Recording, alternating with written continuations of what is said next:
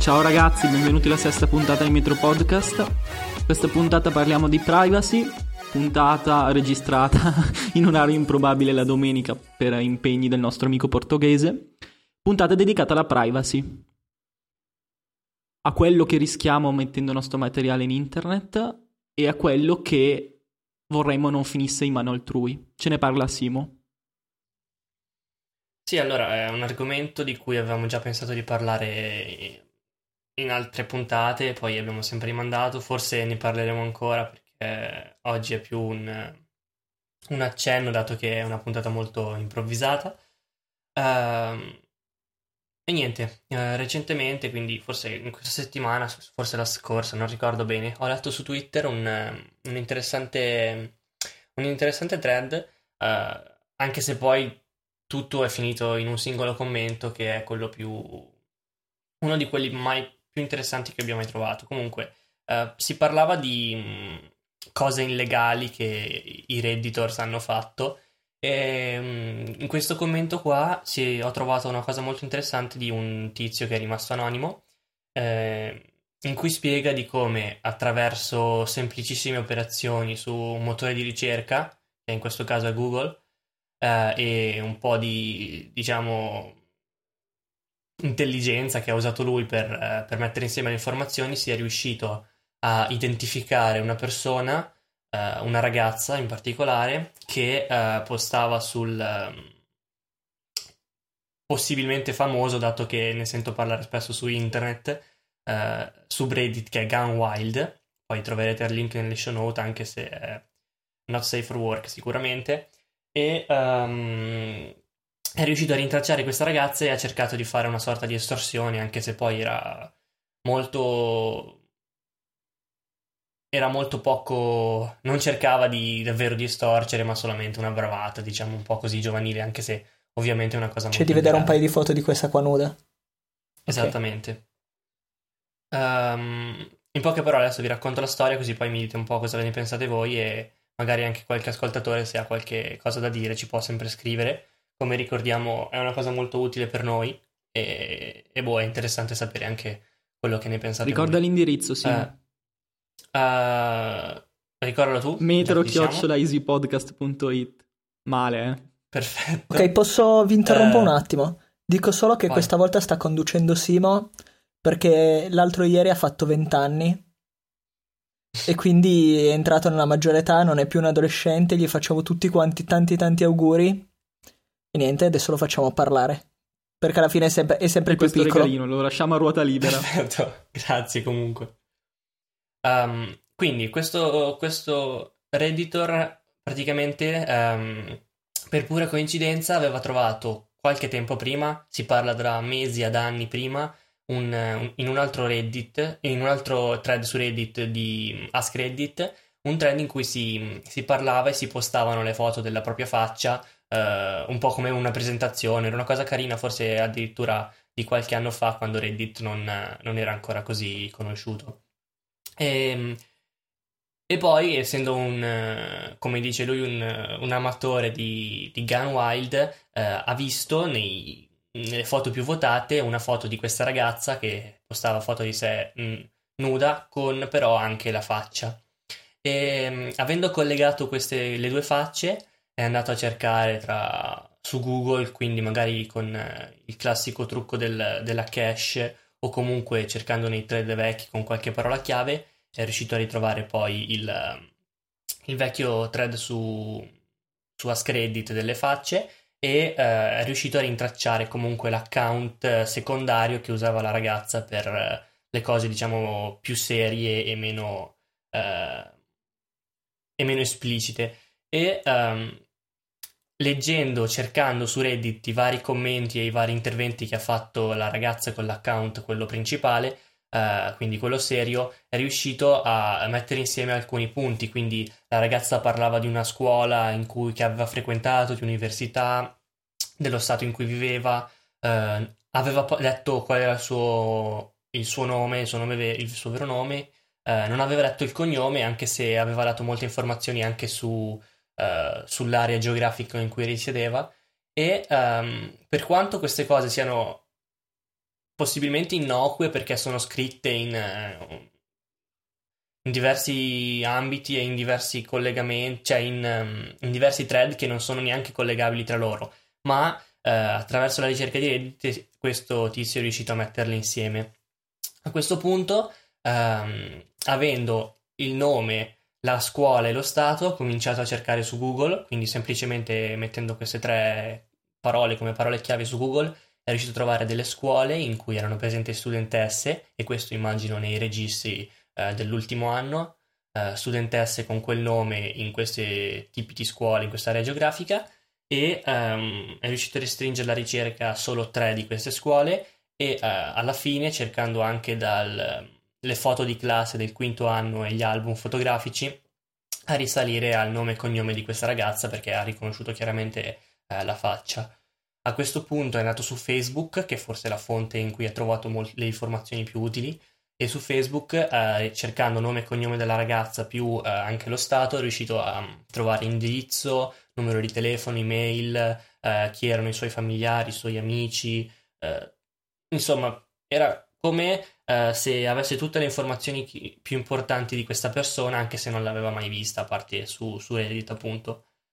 Eh, e ha cercato poi, vabbè, di fare questa sorta di estorsione per altre foto, ma in realtà non aveva cattive intenzioni.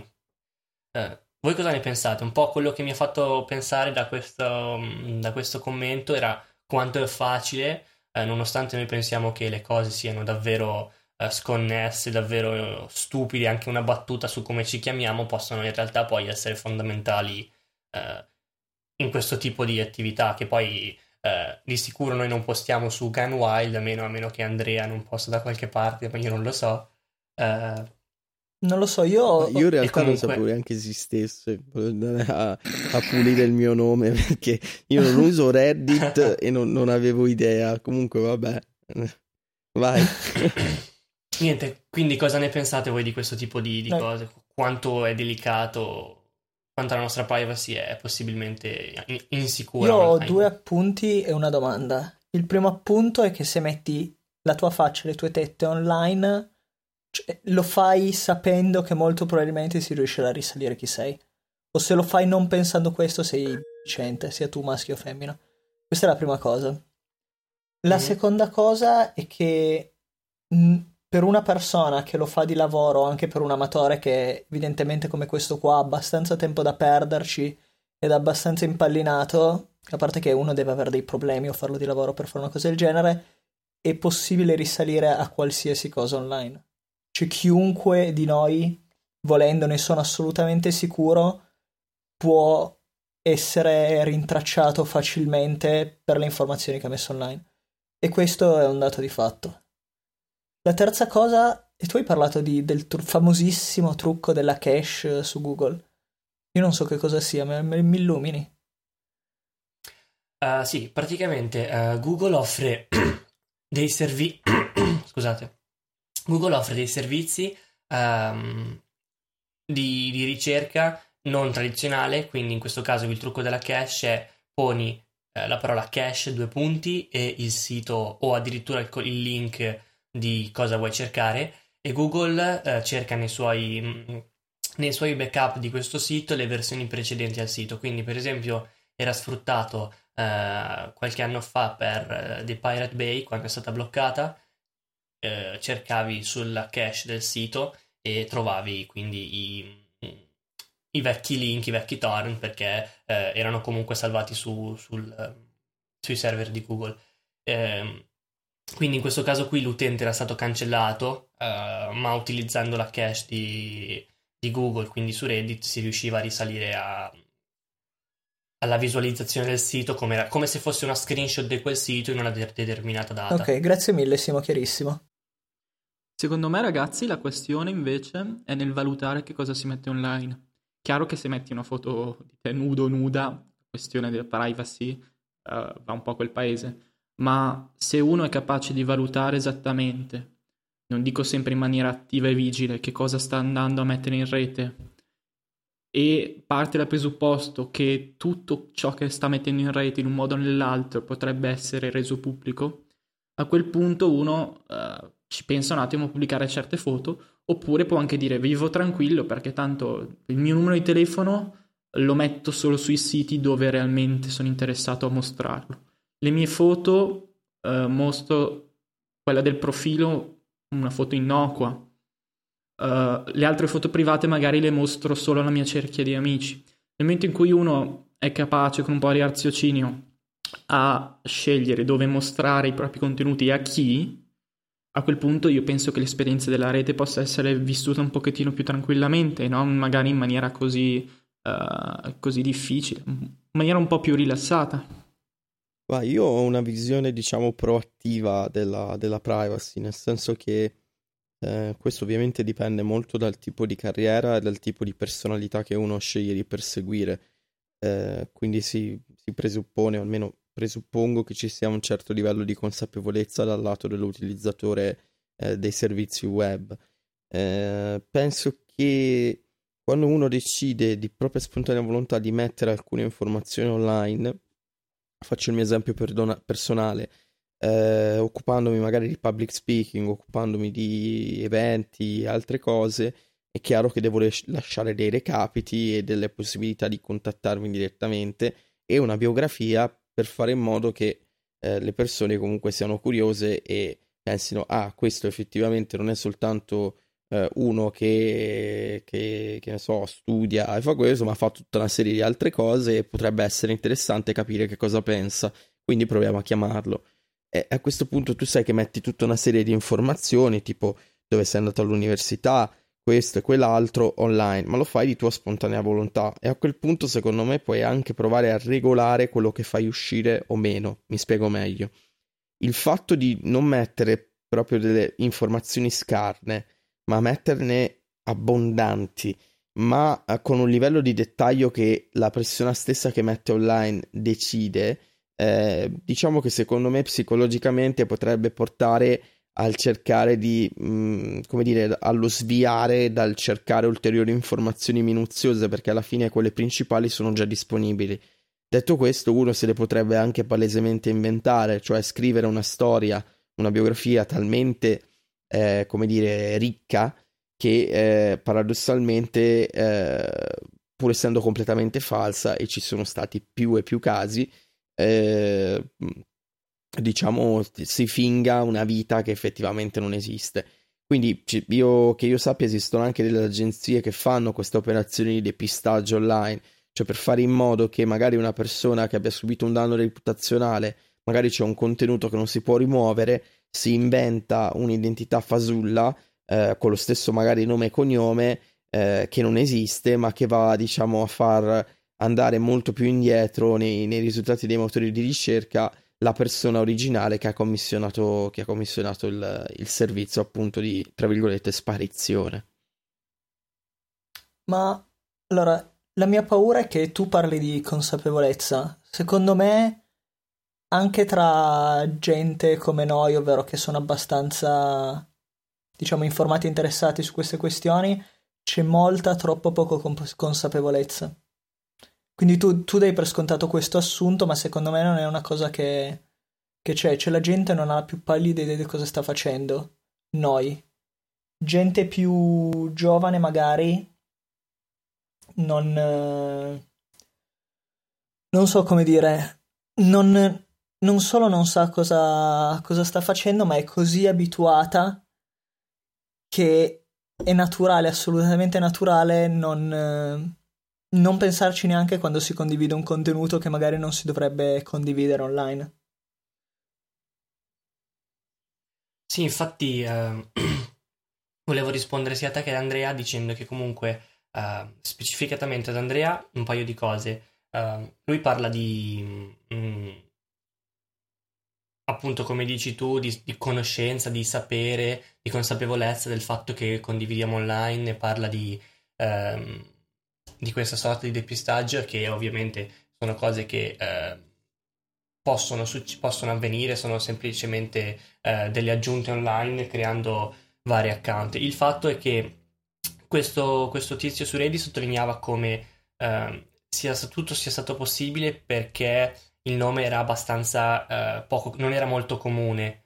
Ehm, quindi eh, se un, il nome era molto comune, come può essere Smith, che è uno dei cognomi più, più comuni, eh, la cosa sarebbe stata molto più difficile e potenzialmente impossibile. È chiaro che se uno ha un nome e cognome eh, poco usato, la cosa diventa molto più semplice da, eh, molto più cioè semplice io sono Quello l'unico che... Gianfranco Lanzio al mondo. E anch'io sono l'unico sì, la vedo un po' dura, ragazzi. No, trust. Andre, Beh. se me ne trovi un altro che non sia mio nonno, che ha 80 anni e non è molto attivo online, ti faccio una statua. Serio. Esatto, quantomeno online non ce n'è neanche uno. E poi, essendo comunque il mio, per esempio, un cognome eh, poco diffuso sia in Italia che nel mondo, ce ne saranno forse una ventina. Ma avete provato noi... banalmente, a parte usare Google, eh, a usare per esempio il motore di ricerca di Facebook interno? Anch'io pensavo, sì, anch'io sì, pensavo sì, che il mio nome non fosse particolarmente diffuso, invece ne ho trovati altri 15. Andre, siamo l'unica famiglia Lanzio che c'è al mondo. E anche per me, quindi è una cosa piuttosto quasi sicura. Poi magari c'è qualche eh, persona sparsa nel mondo che è chiamata mm. così, ma... E allora che vi devo dire? Miei nobili signori, vi porto i miei omaggi per i vostri nomi di famiglia che sono così poco diffusi.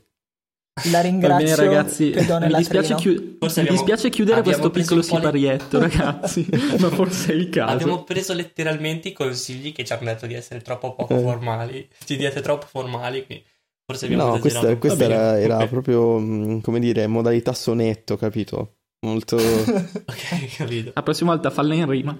Eh. Ascoltate, ragazzi, volevo segnalare un piccolo servizio, Just Delete Me che permette salvezza, di... Eh, salvezza quel servizio di Permette di risalire alla maniera da, di cancellarsi e la facilità di farlo da un sacco di siti. La facilità di farlo perché? Perché ci sono siti in cui eliminare l'account o anche solo chiuderlo è una missione praticamente impossibile, ad esempio Adobe o Amazon addirittura. E per ogni sito mostra la procedura per disiscriversi. Lo conoscevate? Sì, molto interessante come sito. Eh, ovviamente eh, ti disiscrivi dal sito, anche se questo non vuol dire che i tuoi dati ver- che verranno cancellati. Questo è. E quello è quello che stavo. quello, che, quello eh. che penso sempre io. Cioè, a me capita spesso di fare una volta ogni tot mesi, magari, il, tra virgolette, una sorta di censimento eh, dei servizi che utilizzo e vado a chiudere e o cancellare gli account che, che non utilizzo, i servizi appunto che non utilizzo in quel momento mi viene sempre, magari alcune, alcune realtà te lo mettono il, il disclaimer, l'avvertimento, eh, i dati potranno rimanere fino a 90 giorni all'interno dei nostri server, ma poi verranno cancellati. E la domanda è, con tutti i backup, i sistemi cloud, questo e quell'altro, ma i dati vengono effettivamente cancellati? Cioè, eh, in questo momento a livello di policy non esistono degli strumenti con cui ehm, fondamentalmente l'autorità pubblica, che sia uno Stato o un organismo internazionale, possa effettivamente verificare che i dati sono stati cancellati.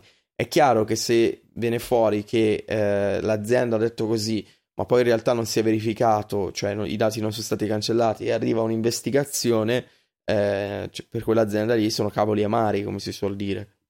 Beh, conta Andre che però in situazioni di sistemi distribuiti, tipo quello di Google, tu non sai mai fisicamente su che server risiedono i dati, tipo quelli della posta. Certo, sì, però eh, uno, uno, che non è tecnico, io in questo caso sono tecnico e capisco qual è il problema, ma uno che non è tecnico e che si occupi di fare leggi o comunque fa le policy potrebbe tranquillamente dire benissimo, l'architettura l'hai costruita tu, non mi interessa delle questioni specifiche, gli account sono account nominali e visto che tu provvedi, fai fare un servizio con account nominali, tu risolvi il problema. Questa sarebbe la risposta, capito? Non sto dicendo che è la mia risposta, ma è la risposta che uno non tecnico che si occupa semplicemente di scrivere leggi potrebbe fare e l'azienda non potrebbe fare a meno che comply, come si suol dire, cioè adattarsi, a meno che non voglia ricevere le cospicue multe.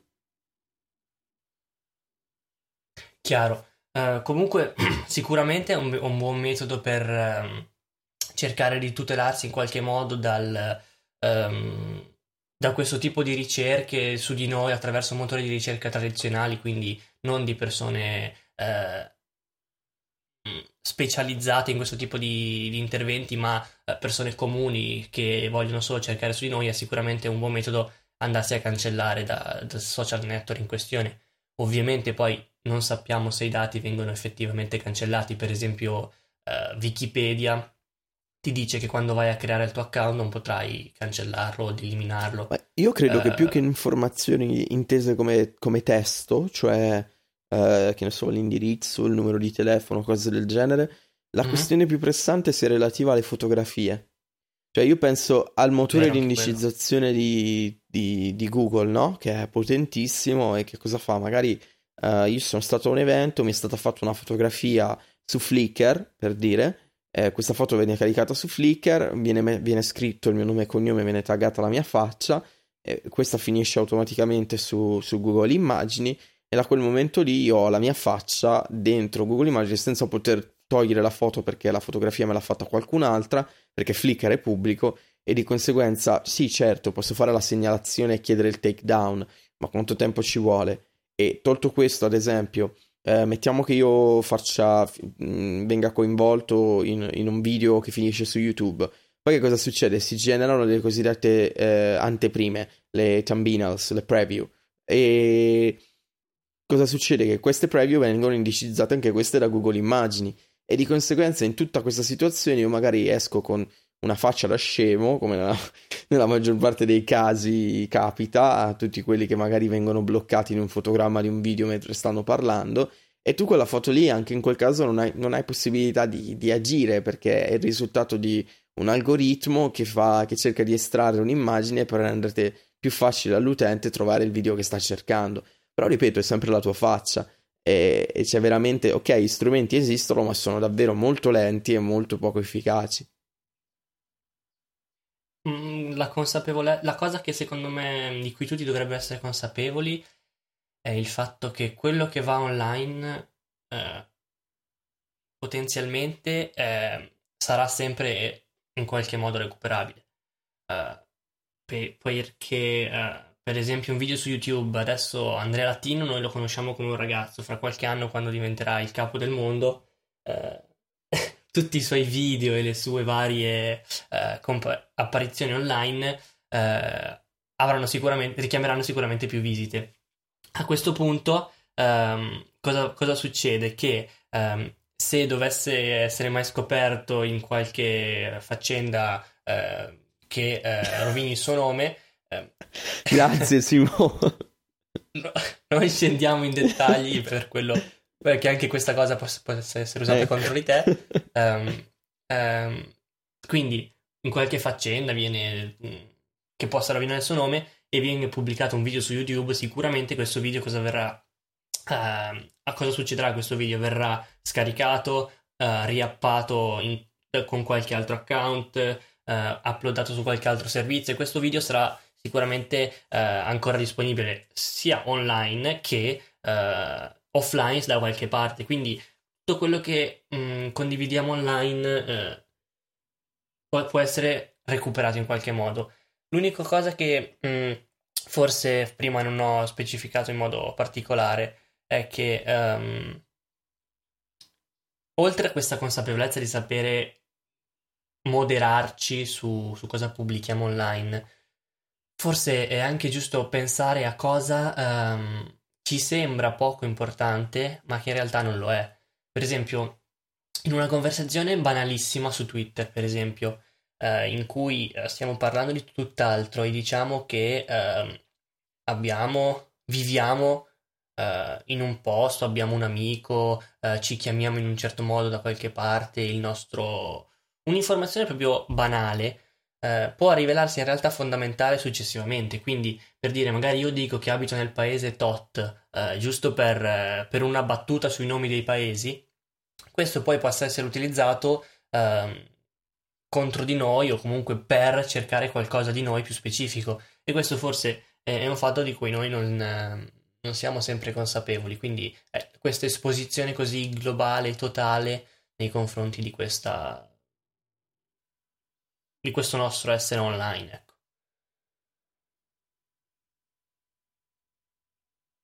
Non so, ci hai lasciato senza parole, Simo. Sei partito in un... Io ve lo dirò, mentre parlava Andrea mi sono distratto un attimo e ho iniziato a cercare, segnando i vostri il mio nome su Google Immagine, vedere cosa compariva. E ci sono delle foto che non vorrei vedere associate al mio nome, ma perché non c'entrano proprio niente. Cioè, adesso io ho cercato Andrea Latino nelle prime 20 risultati ecco, come già, immagini. Già lo so. C'era, c'era un surfista ah, eh, che stava male. facendo le manovre pazzesche. Eh. Andrea, o non mi hai detto qualcosa, oppure co- come mai compaiono queste cose a caso, Ma, completamente a caso, Perché la, relative key- ai nostri nomi? la keyword latino, ad esempio, che è il mio cognome, è ovviamente indica anche un'etnia, no? E di conseguenza c'è tutta una serie di implicazioni dovute a questo. Quindi possono essere. Ma anche Fagiani indica un'etnia. No, seriamente.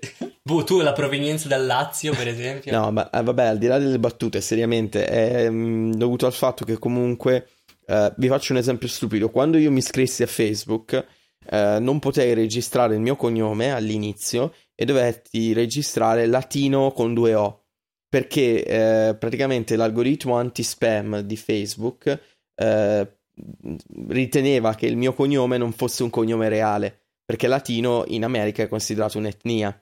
E visto che non avevano ancora modificato i parametri, ok, eh, non, non mi è stato permesso di farlo. È successo circa, credo, un anno e mezzo fa che potessi modificare il cognome, mettere il latino e quant'altro. Ma in realtà mi è capitato anche nella vita reale che la gente non credesse al fatto che facessi latino di cognome. Più che altro perché c'è un'associazione, eh, come dire, c'è un'associazione appunto con tanti altri termini diversi, che par- significati diversi associati al termine, di conseguenza pensano che sia quasi un nome d'arte. In realtà no, è nome e cognome è così. E dato che i software online o comunque i servizi online si basano su un vocabolario eh, che, che, spesso è basato sul, sul, sull'americano, sull'inglese, eh, quando fanno le traduzioni magari sono un po' imprecisi e quindi si, si creano queste cose. Stessa cosa vale per l'algoritmo di ricerca di immagini di Google, che associa magari quando c'è sia il mio nome che il mio cognome a immagini in cui ci sono effettivamente io. E invece per altre, visto che se cerchi il mio nome escono fuori anche delle modelle, io va bene tutto, però no, non sono una modella di lingerie, cioè per quello. Adesso no. Ma tra scusa, vai, vai, ti vai. dico, dico solo una cosa.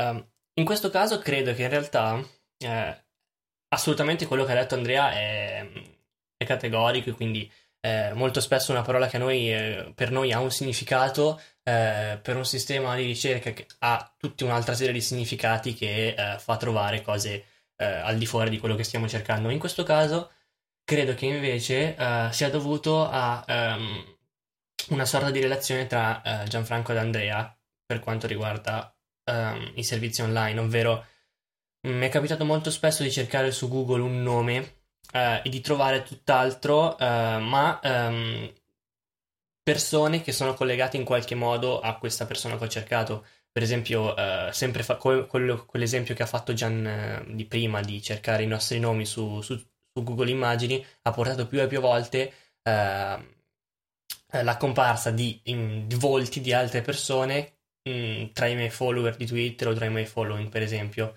Um, e, uh, e, quindi potenzialmente il fatto che um, Andrea Latino riporti poi una foto di surf possa essere collegato con il, la natura surfista di Gianfranco. No, in realtà la spiegazione è molto più semplice, cioè quest'estate io occuperò abusivamente il camioncino di uh, Gianfranco Lanzo in Portogallo, lui mi insegnerà a fare surf e l'intero web sta anticipando quel momento. Questa, questa è, la, è, la, spiegazione più umile e meno pretenziosa che posso dare a questa cosa. Altro che affinità e algoritmo. Vai. Stavo pensando, ragazzi, che su Twitter, stavo vedendo adesso velocemente, c'è Luigi Greco e Andrea Latino. Chissà se saltano fuori assieme. No, comunque, a parte gli scherzi, eh, per la questione dei risultati... il gelo, il gelo, il gelo. Per i risultati di Google Immagini potrebbe centrare anche la faccenda delle cerchie di Google Plus. Sì. Eh, Col fatto che sì, gli sì. utenti sono collegati Sì, per cerchi e interessi e vengono addirittura consigliati per gli amici in comune, gli interessi e il posto in cui vivono, le scuole che hanno frequentato, penso che il motore di ricerca delle immagini sia influenzato anche da tutte queste cose. Possibile. Sì, Posso, visto che credo che siamo arrivati ormai a una bella lunghezza, uh, concluderei dicendo una cosa. No, io volevo prima fare un'altra e... cosa, vi scuso. Penso che... Mi, chiedo scusa, faccio un giro a 237 Vai. gradi che verrà odiato sia da Stefano che Simone, ma chiedo ad Andrea, mi riusciresti a dire in non più di tre minuti, non fare il prolisso, la situazione attuale tra Russia e Ucraina? proprio, proprio Velocissimo, proprio una cosa di attualità così veloce veloce che non c'entra niente. Va bene. Allora, fondamentalmente è successo questo. Quando sono iniziate le rivolte, eh, le rivolte in Ucraina, eh, a Kiev in particolare, eh, sono successe due cose, due cose, diverse. Allora, da una parte sono, c'è stata la spinta da parte dell'Europa e degli Stati Uniti eh, nel cercare in un certo senso di destabilizzare la zona e la situazione, o, o quantomeno questo è quello che sostengono i russi.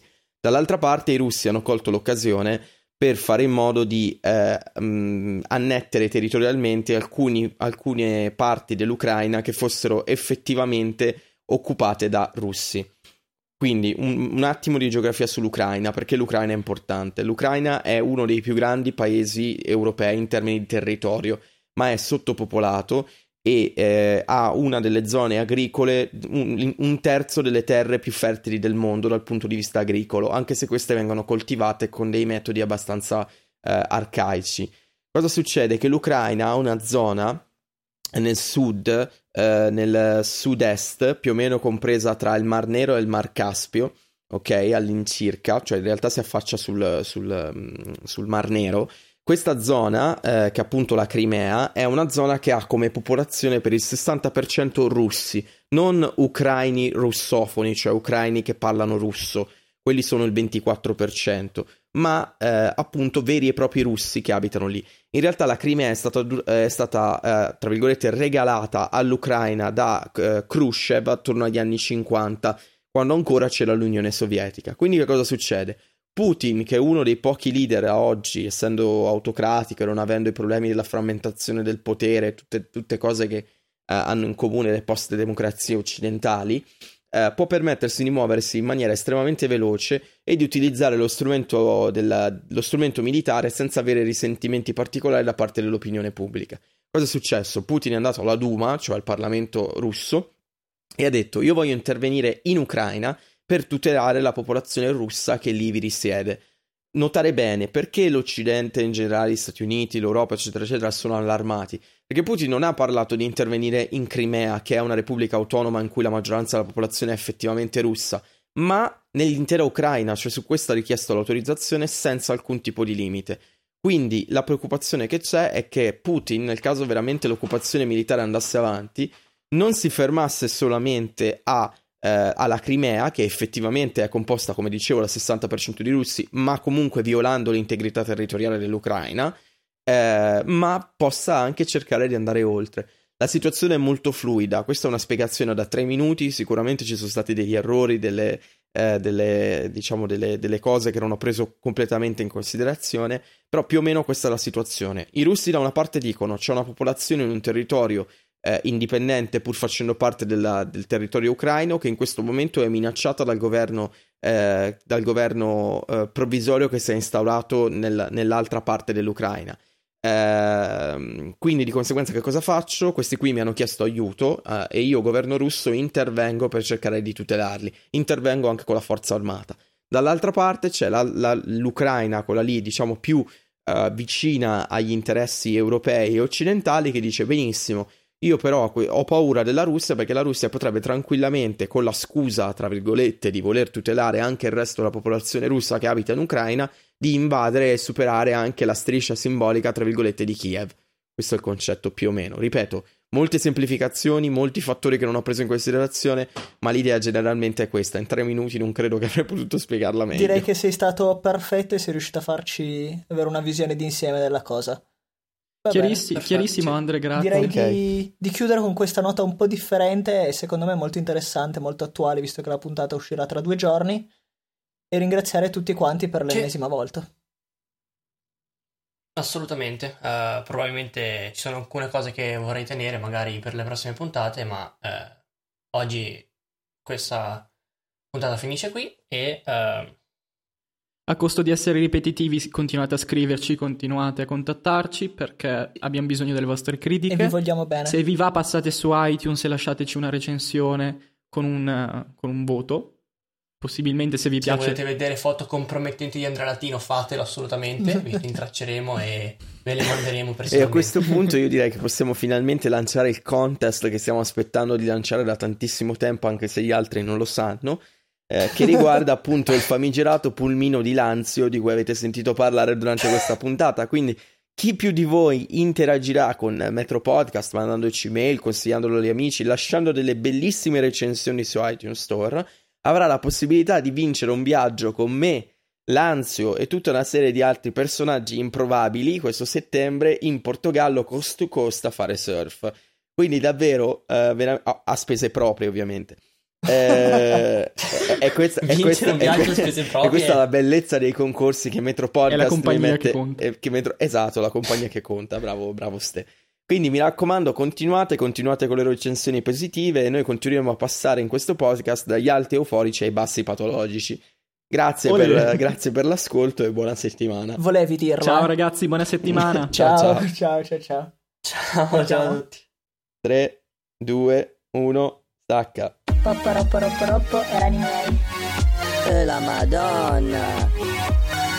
Cos'è sta roba? Teach me a lesson, lesson.